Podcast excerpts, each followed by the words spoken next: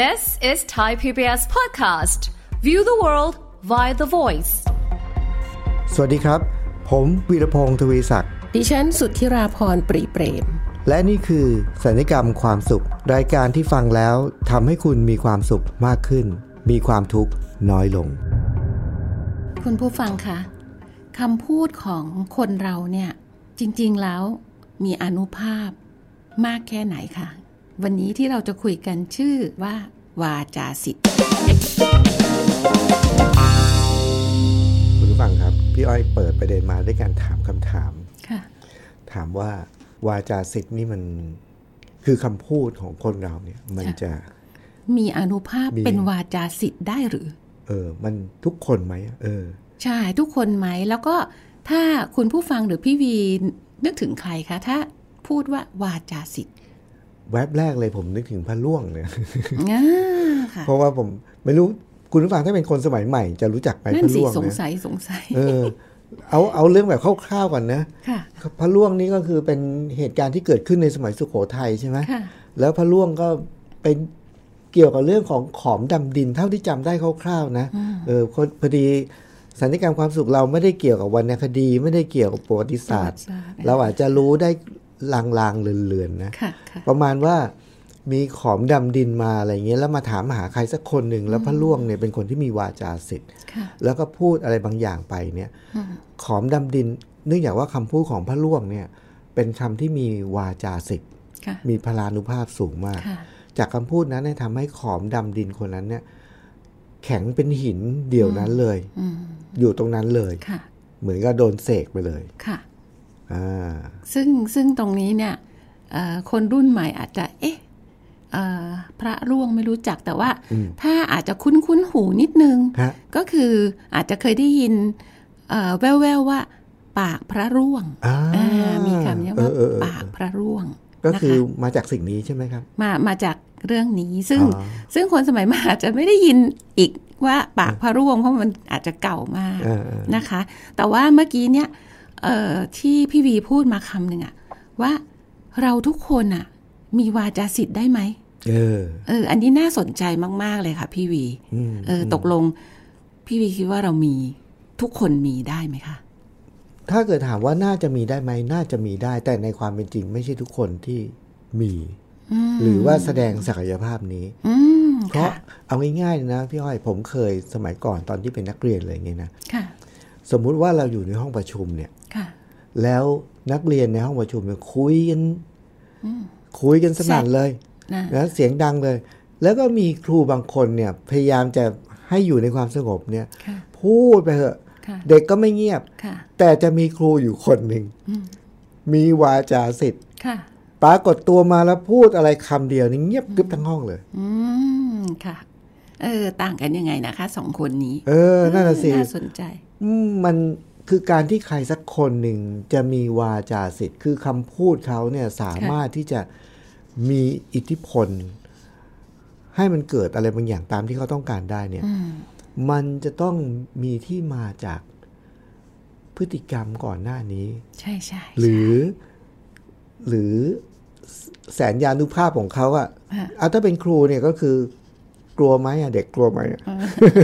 ค่ะค่ะครูถ้าเกิดครูใจดีนี่เด็กก็ไม่กลัวนะอืมแต่ถ้าเกิดครูที่แบบว่าเป็นฝ่ายปกครองอย่างเงี้ยอืมก็ไม่ได้เป็น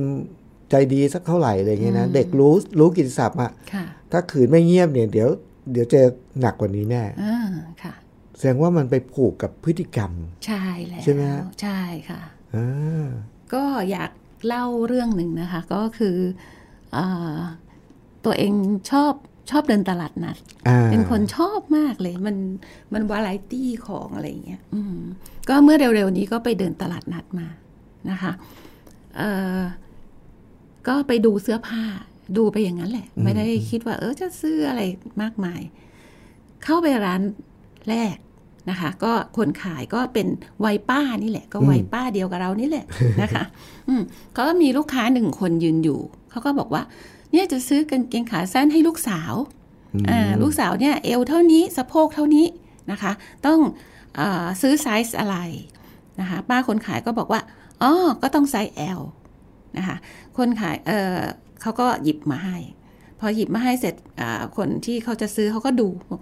โอ้ยเอวมันใหญ่นะอืมนะคะ คนขายก็บอกว่า ก็ในเมื่อสะโพกเท่านี้ ก็ต้องเอาสะโพกเป็นหลัก ไม่มีหรอกคุณจะเอาไอ้กางเกงสำเร็จรูปที่เอ่อตัดมาขายแล้วแบบว่าจะเอาให้เอวพอดีสะโพกพอดีอะไรอย่างเงี้ยมันไม่มี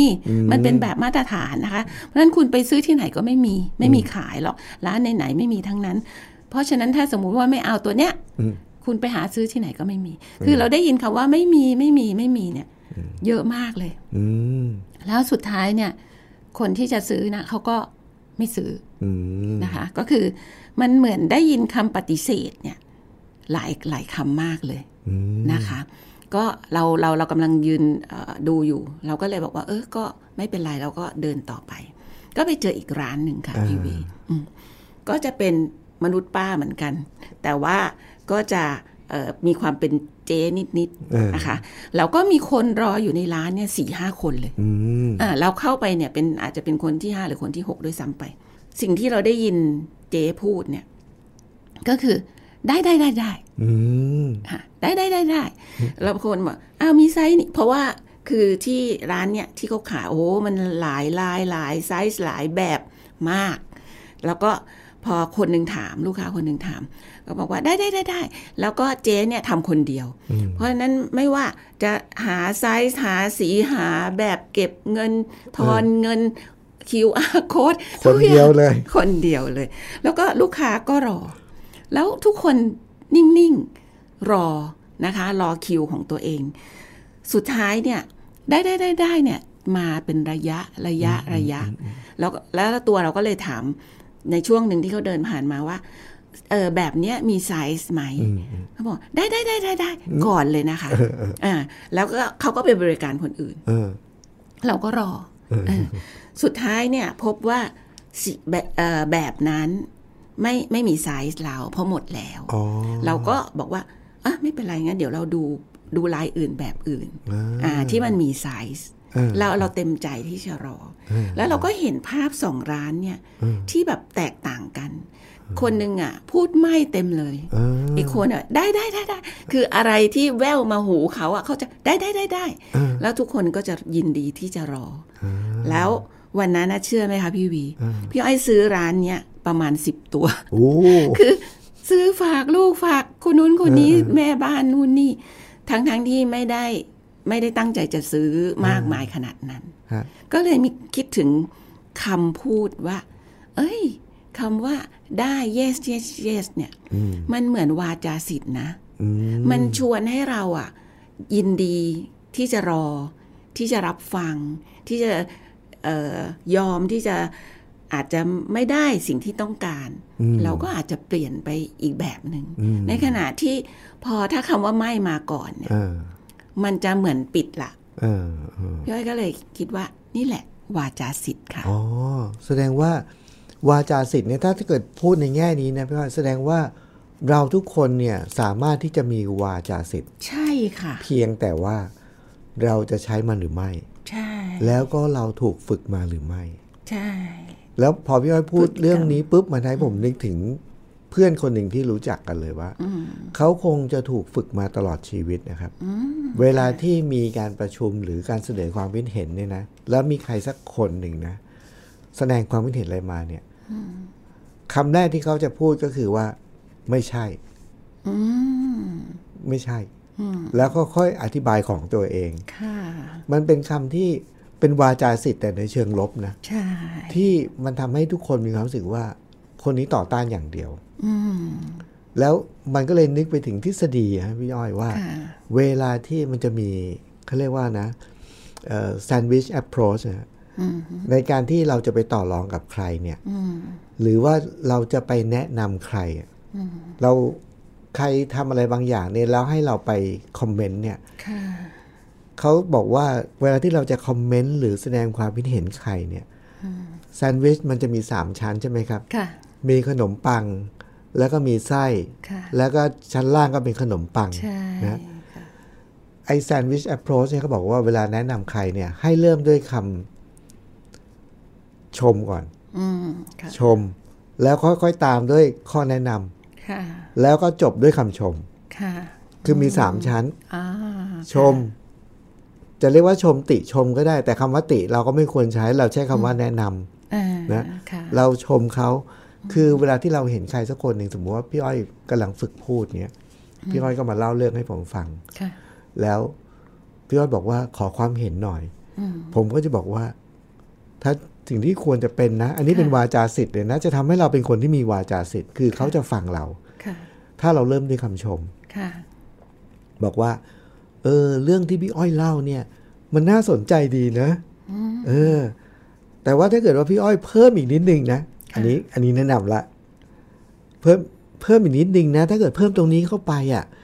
มันจะทำให้เรื่องเนี้ยมันดีขึ้นไปอีกอืมเออค่ะ แล้วก็คุ้นจบคุ้นเออ แล้วก็จบด้วยคำชมๆค่ะอย่างเงี้คุ้นยคุ้นๆว่าได้ได้จากพี่วีบ่อย ๆ ค่ะ อันนี้เป็นเทคนิคที่เราจะต้องให้มันอยู่ในตัวเราเป็นธรรมชาติเลยค่ะค่ะคือแน่นอนว่าเขาบอกว่าอย่างนี้ ถ้าอันนี้เป็นวิธีที่จะฝึกให้เราเป็นคนที่มีวาจาสิทธิ์แล้วนะ ก็คือว่าฝึกให้คำพูดเราเนี่ย จะมีอานุภาพอะคล้อยทำให้คนอื่นคล้อยตามเราค่ะถ้าเราแย้งเขาทุกเรื่องอะถึงแม้ว่าสิ่งที่แย้งจะเป็นเรื่องจริงนะค่ะเขาก็ไม่ฟังเขาก็ปิดหูปิดเขาก็ตปิดเลยใจแต่ถ้าเราเริ่มด้วยคำชมว่าเขาดียังไง แต่ต้องเป็นของจริงนะ ไม่ใช่ของเสแสร้งนะถ้าค่ะ ถ้าชมเรื่องที่ไม่จริงเป็นของเสแสร้งเขาก็รู้อืมนะว่ามันไม่จริงใจค่ะชมปุ๊บแล้วค่อยข้อแนะนำแนะนำเสร็จแล้วก็ตบด้วยชมอีกอันหนึ่งอื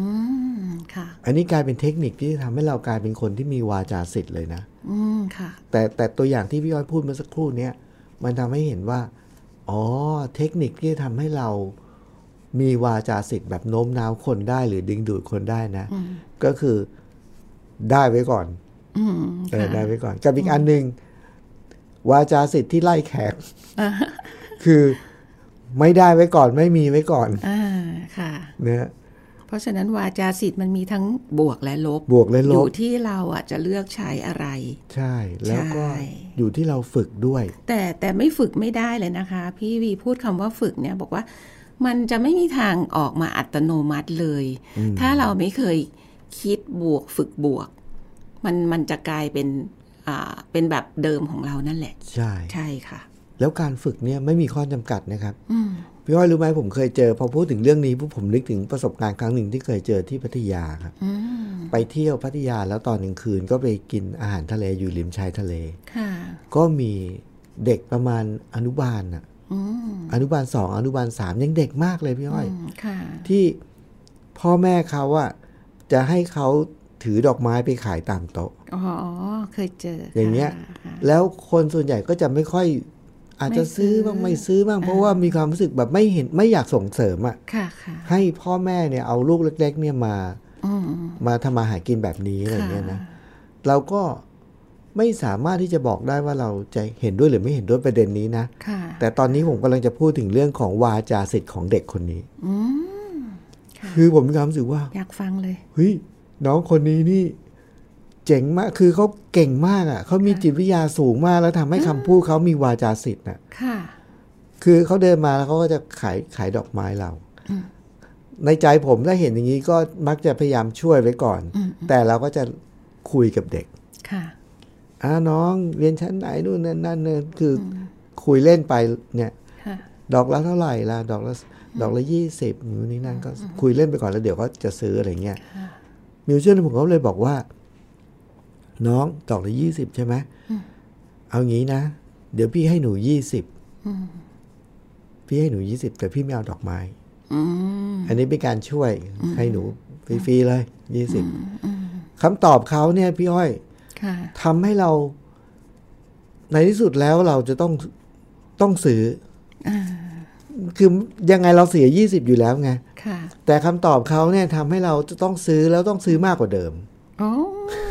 ยอยากฟังอยากฟังเขาตอบว่าเอมีอวิชาการตลาดไว้พี่ให้หนูยี่สิบแล้วพี่ไม่เอาดอกไม้หนูหนูไม่เอาค่ะอ๋อบอกค่ะทำไมอะครับ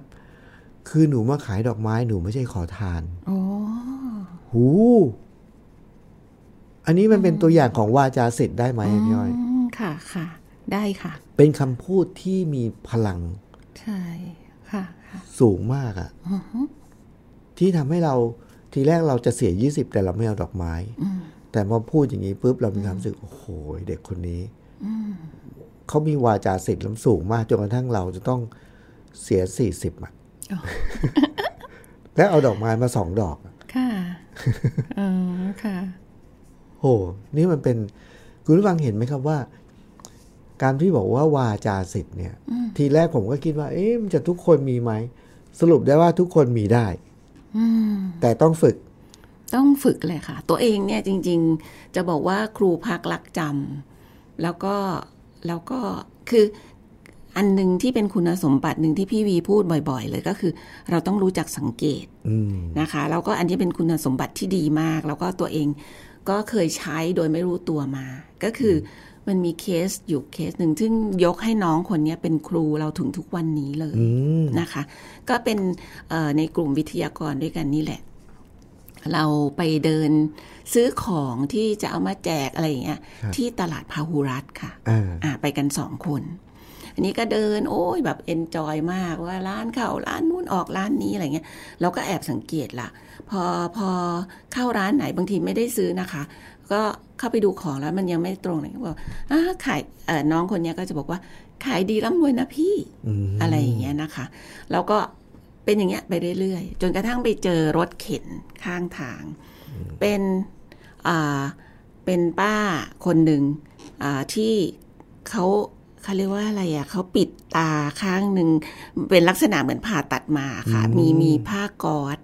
แล้วก็แปะแปะตาแปะตาข้างหนึ่งไว้ไว้อะเขาขายเป็นขายเอ่อก้างปลาทอด ทอดมัน อะไรอย่างเงี้ยเป็นของทอดทอดๆอะอืค่ะมน้องคนนี้ก็ทักเลยอ้าวไม่สบายเหรอคะเป็นอะไรอะไรอย่างเงี้ย อืมป้าคนนี้ก็บอกว่า โอ้ยเนี่ย ไปผ่าตัดตามาเนี่ย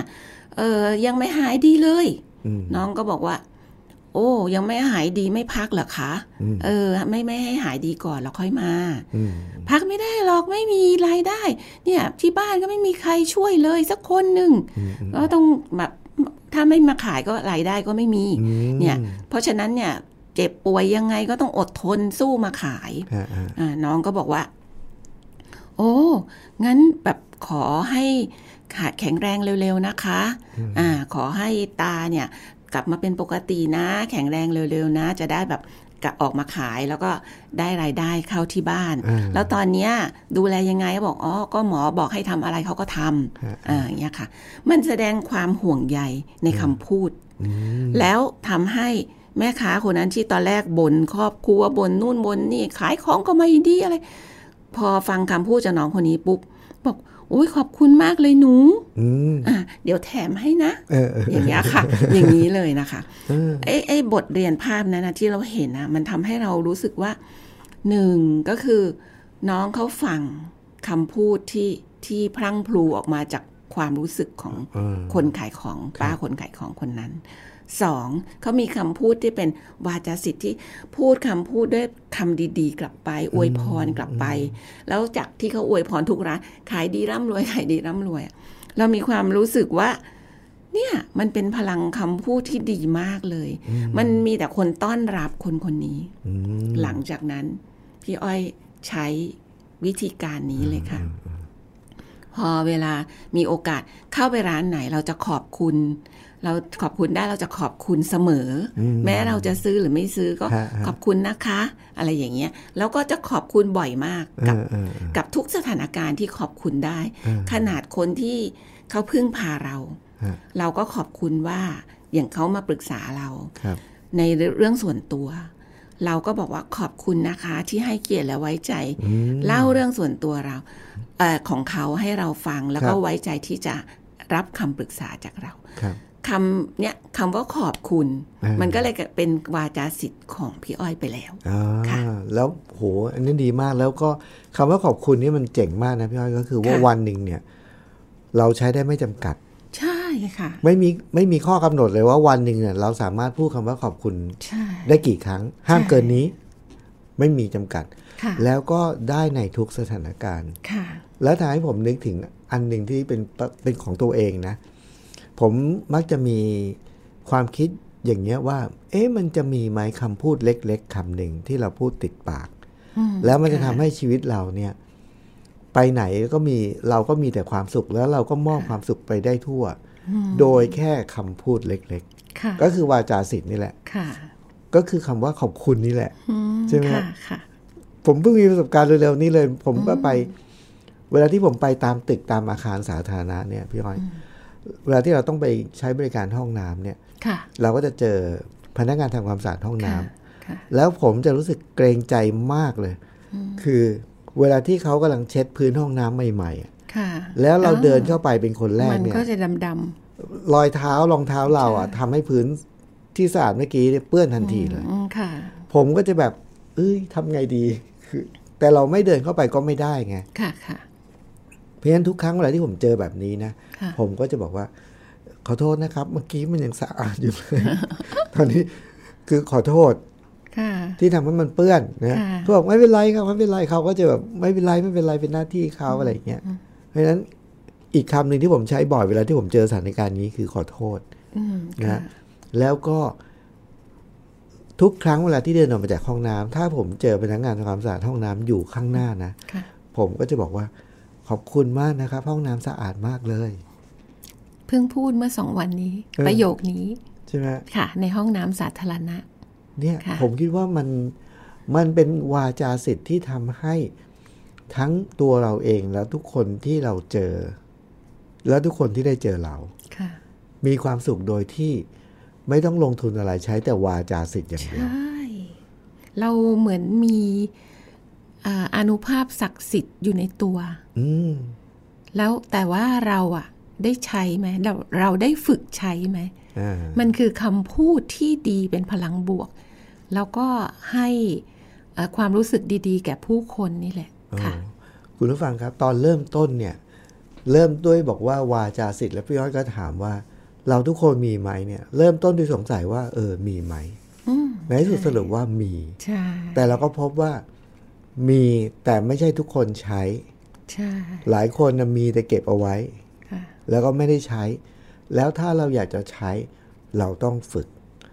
แล้วเมื่อสักครู่เนี้พี่อ้อยก็ได้บอกวิธีการฝึกแล้วด้วย เราทุกคนเนี่ยมีวาจาสิทธิ์แน่นอนละนะคะ แล้วมันก็ไม่ได้ยาก ไม่ต้องไปสรรหาคำอะไรที่มันหรูหรามาใช้ แค่คำว่าขอบคุณ